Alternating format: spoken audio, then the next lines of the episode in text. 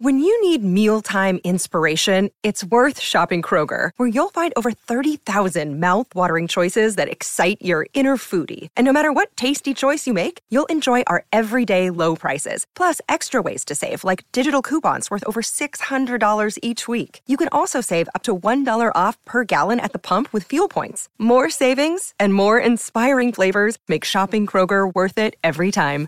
Kroger, fresh for everyone. Fuel restrictions apply. Hello, everybody. Welcome to another episode of Kiwi and the Bird. I'm Keimi, I'm Taylor. and in today's episode, we are giving a non spoiler review about the transcendent and war torn Divine Rivals by Rebecca Ross. If this is your first time listening, welcome. Here's how our book reviews work we'll give you a little synopsis about the book, chat about the characters, and give our thoughts on the setting and writing style.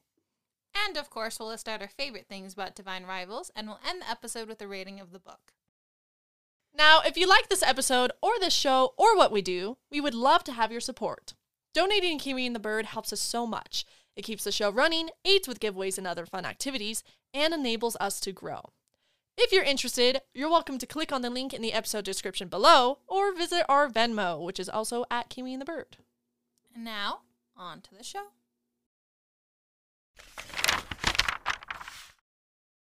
Divine Rivals is a young adult fantasy told through the eyes of protagonists Iris Winnow and Roman Kitt. This book has kisses and a sex scene, but it is not explicit. It's kind of your PG 13, CW, vague, almost blow out the candle kind of romance scene. Yeah, like it's a little spicier than Twilight, but not much. I, that's a good way to put it. Yeah. Yeah. Now, Keimi is going to give you the synopsis. The slumbering gods have awoken, and war is overtaking Western Cambria piece by piece. Aspiring columnist Iris Winnow has yet to hear back from her brother from the front lines, and occupies herself by writing at the Gazette for money, as well as torturing her competitor Roman C. Kitt. Though Roman appears detached and haughty at first, he is secretly receiving Iris's correspondence through unknown magic. And then one night, Roman writes back, igniting an unexpected romance between the two rivals. But as the war continues to encroach on the countryside, misfortune will lead Iris to the battlefront, where she can report the soldiers' stories and the truth. Amidst unknown identities, handwritten secrets, and the brutal realities of war, Iris must confront both the battlefield and the conflict in her heart. If we ever don't end a synopsis with the mention of a heart Or love. or love Or or fire. or some sort of like attraction based line, Yeah. Then we have been possessed hmm and you need to call the CIA. And shoot us. One of the protagonists in Divine Rivals is Iris Winnow. A true writer at heart, she doubts her abilities, but weaves magic with every word. Iris writes to her brother in hopes to keep their small family together, but the longer the war wages, the further they're torn apart. Through her tightly wound emotions, words, and awareness, Iris has the power to change people's minds and touch their hearts. If only she lets herself. So, Keimi, what did you think about Miss Iris Winnow? I liked Iris. I liked her development and I like I really liked her relationships with the other characters. Um it was kind of like the start of something, I felt like. And she Iris actually kind of dominates most of the story. It's Mhm. kind of more Iris's story than it is Iris and Roman's. And overall I think she was just like a very stable character. Yeah, I think what I really liked about Iris was that she her emotions were very much a part of her. She felt very deeply um she wrote a lot of her heart into her words. And so I really liked seeing that because I feel like when Iris spoke with um like her coworkers or something, you're kind of seeing Iris on the outside. But then when she wrote, you were seeing Iris on the inside and it was super powerful and well thought out and it just was very connecting. And so I loved that that I did feel that from her and that I was feeling things through her and I could kind of see the world through the scope of her eye. With that, because her emotions are so powerful, I thought certain moments in the book would impact her a little bit more. Mm. And so I think in that sense, in congruence with her character, I wish they did because I felt like that would pertain to her reactions more. Oh. No, I see what you mean. But overall, I did feel like she carried the story well. Like you said, she's kind of the dominant perspective in the book. And I liked that she had heart. I love characters with heart. In Divine Rivals, we also meet Roman Kitt, a highborn whose life is written for him by his father. Roman is resigned to repress his desires and, of course, take the columnist position at the Gazette in order to gain prestige for his family. Yet, the more he reads Iris's words, the more he feels inspired to take charge of his own story and usurp expectations, which just might lead to the author of his emotions. So, Tay, what did you think about our male lead Roman? I liked that Roman did have that competitive edge to him. He was a little haughty at first, like we said in the description. He was kind of arrogant and cocky and a little bit uh presumptuous and a little bit um what's it called when you're rich and you look down on people? Snobby? Sure, we'll go with snobby. And so I liked kind of seeing that side of him because I think those characteristics in certain situations can be really fun and entertaining. I think the only, I think the main thing for me with Roman is that while I appreciated his his arc, because I think he probably took precedence of the arc in the story. I think he had the most transformation in terms of personality and circumstances. And so I feel like I loved seeing the qualities that he had, but I do wish that there were more things that were, I don't want to say harder for him, but maybe a little bit more significant so that his decisions weren't so easy, it seems. Mm. But what about you? I agree. I liked that he did have a position in the story, right? Like he was competing with Iris, like he had his own struggles and his own background with his family, like new things were being introduced into his um into his story in the present of of the plot.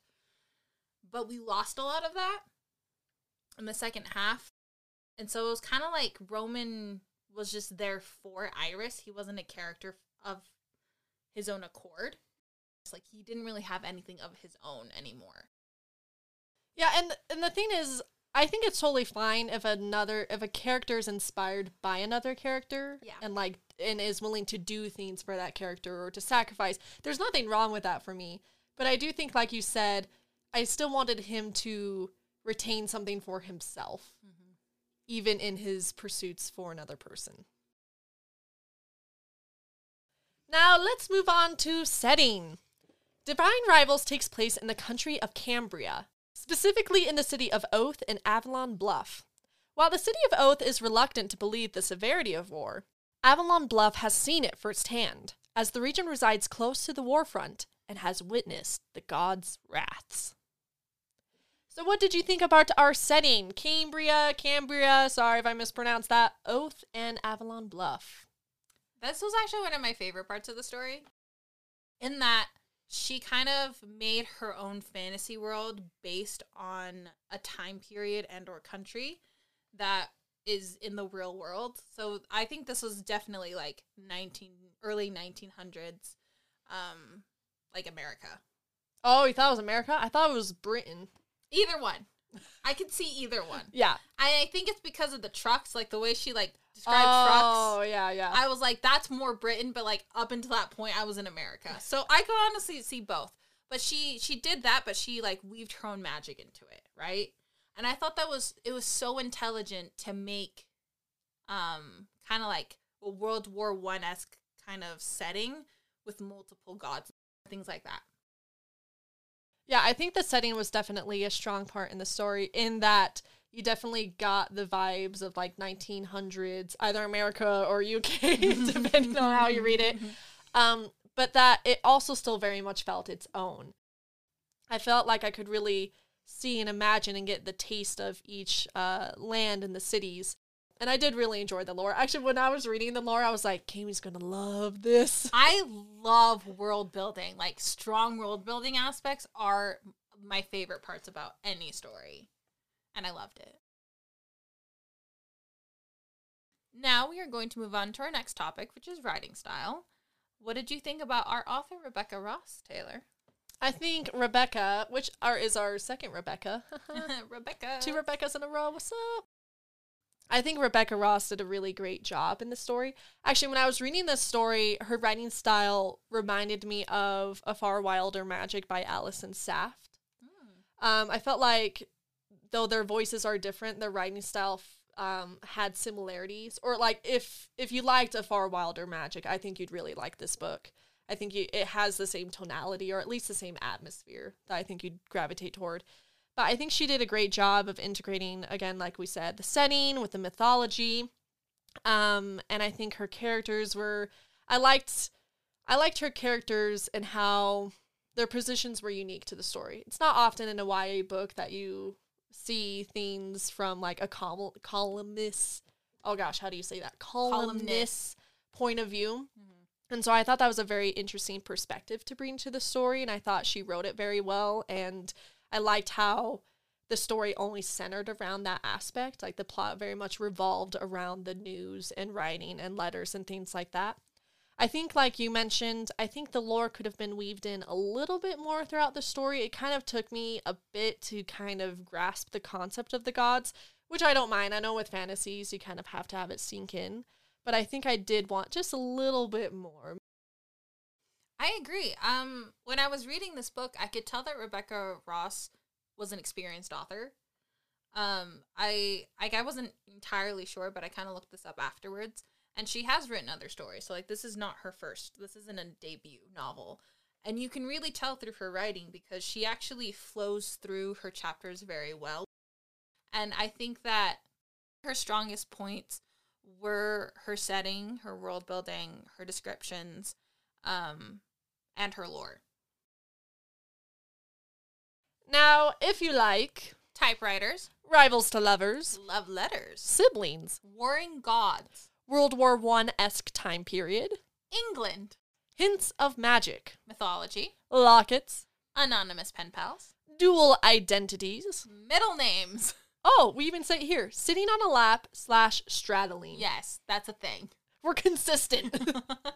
Pointed chins, Crinky Nans, arranged marriages. and A Far Wilder Magic by Allison Saft. Then you might really enjoy this book. Then you might as well give it a read. Give it a go. You might go to your local library, support libraries, and check it out. Or you could go to your bookstore. Not to demote libraries, but just to provide another option. Now, Taylor. Based on our unique rating scale of 1 to 7, 1 being literal trash, and 7 being fangirl mania, what would you rate Divine Rivals by Rebecca Ross? I think there are a lot of things to love about this book. I do think it's very unique. Again, the time period and the setting intermixed with the mythology, and then the fact that you kind of have the pressure and doom of war mixed with young lovers. I think this book is a very attractive book. And I do hope to see it continue to keep going on the rise. Um, while I do wish that maybe certain aspects of the book were tweaked, or maybe I had like a few things here and there, it overall did not detract from my enjoyment. So, because of that, I'm going to give this book a 5.3, which on our rating scale is feeling my shelf. Yeah, we were feeling that. We were, our shelves were feeling. Something. Um, but what about you? Um, I would love to just hijack yours and say a 5.3 because that's what I said a few weeks ago. To say consistent with myself. exactly. Because of all of those reasons, a 5.3. If you want me to go into a little more, I do agree with Taylor. I think it is a very original story, which I really, really appreciated. Um, and like I said, it ebbed and flowed fairly well within like all of the chapters and everything that was happening. There were things in the story I did want to be explained more or to be just like just to explore it more. But I think that was just my own expectations. I think yeah, overall this is a pretty good story and the fact that it is getting hype makes me excited for the future of books. So, this this makes me hopeful. Thank you so much for joining us on Kiwi and the Bird for our book recommendation episode about Divine Rivals by Rebecca Ross. We hope that you will join us in our upcoming episodes. Don't be afraid to subscribe to the podcast and follow us on social media. On both Twitter and Instagram, we go by the handle at Kiwi and the Bird. We are also on Threads, fun fact. I still don't really know what Threads is, What the frick is that? but we're on it. Oh, we're also on TikTok as well. We've been on Oh. TikTok for years. We just don't talk about it. Yeah, it's because we have videos and like my face is on there. Once more, if you'd like to support the podcast, just click on the link in the episode description. we hope you like today's recommendation. Join us for our upcoming book discussion episode where we're going to spoilers and details about Divine Rivals.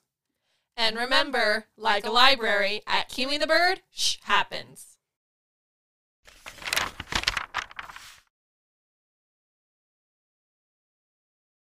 If you made it this far, get ready for some bloopers. Wait a minute. Who are you? That's like when when I'm driving and I can't read the license plate in front of me and it worries you. Well, I mean, understandably.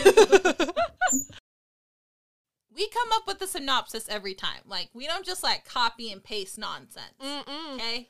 We come up with them on the spot and sometimes it takes us 10 minutes.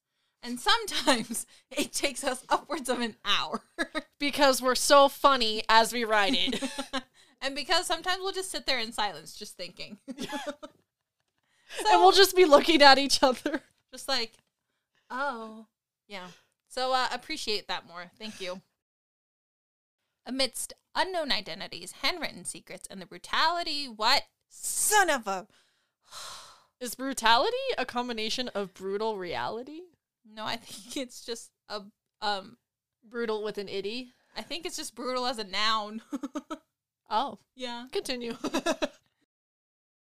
We're acting like we've eaten food, but we haven't eaten food. I like how us acting drunk just means we've eaten food, but none of that has happened right now. Keimi, I will never forget the peanut butter square.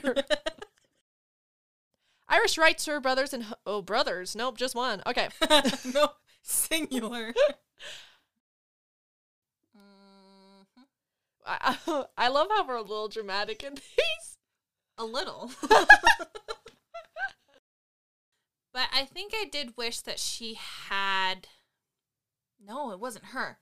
I lied so hard. You were gonna roll with it. No, absolutely was. Okay, I bull crap my way through everything. it's the only way to do stuff. I it's like I convince myself of my lie in the moment. That's called a pathological liar. There's indeed a term for that. I can't believe you're calling me out like this, but it's so true. and don't we want that all? Well, we don't Yeah. want our brothers to be missing. Take the columnist col- Columnist. columnist. Columnist. It's like Gollum, but column with an ist. It's an ist. so it's really not like that at all. No, honestly, my throat is really dry, and I'm like, I thought I dro- drank water today. Apparently, well, did I drink water today? You don't drink water. Yeah, I think that I think this might just be an issue for me in general. Specifically in the city of Oath and oh, I said Oath right. It just felt weird. Sorry. that was a deep gulp there. that was so that was so prevalent. I felt it in my own throat. I was like, "Oh dear." quantity of sex scenes. Like in terms of pacing, like how do you?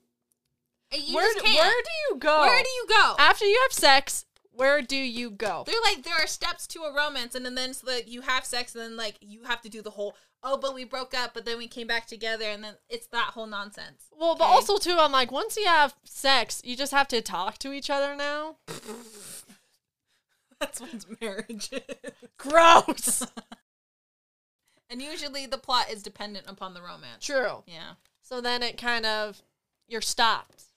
You're you're limboed. Yeah. Except there's no one holding the stick.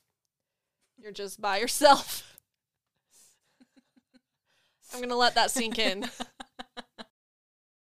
if you enjoyed our content, don't forget you. Oh, oh, I am afraid. I am afraid.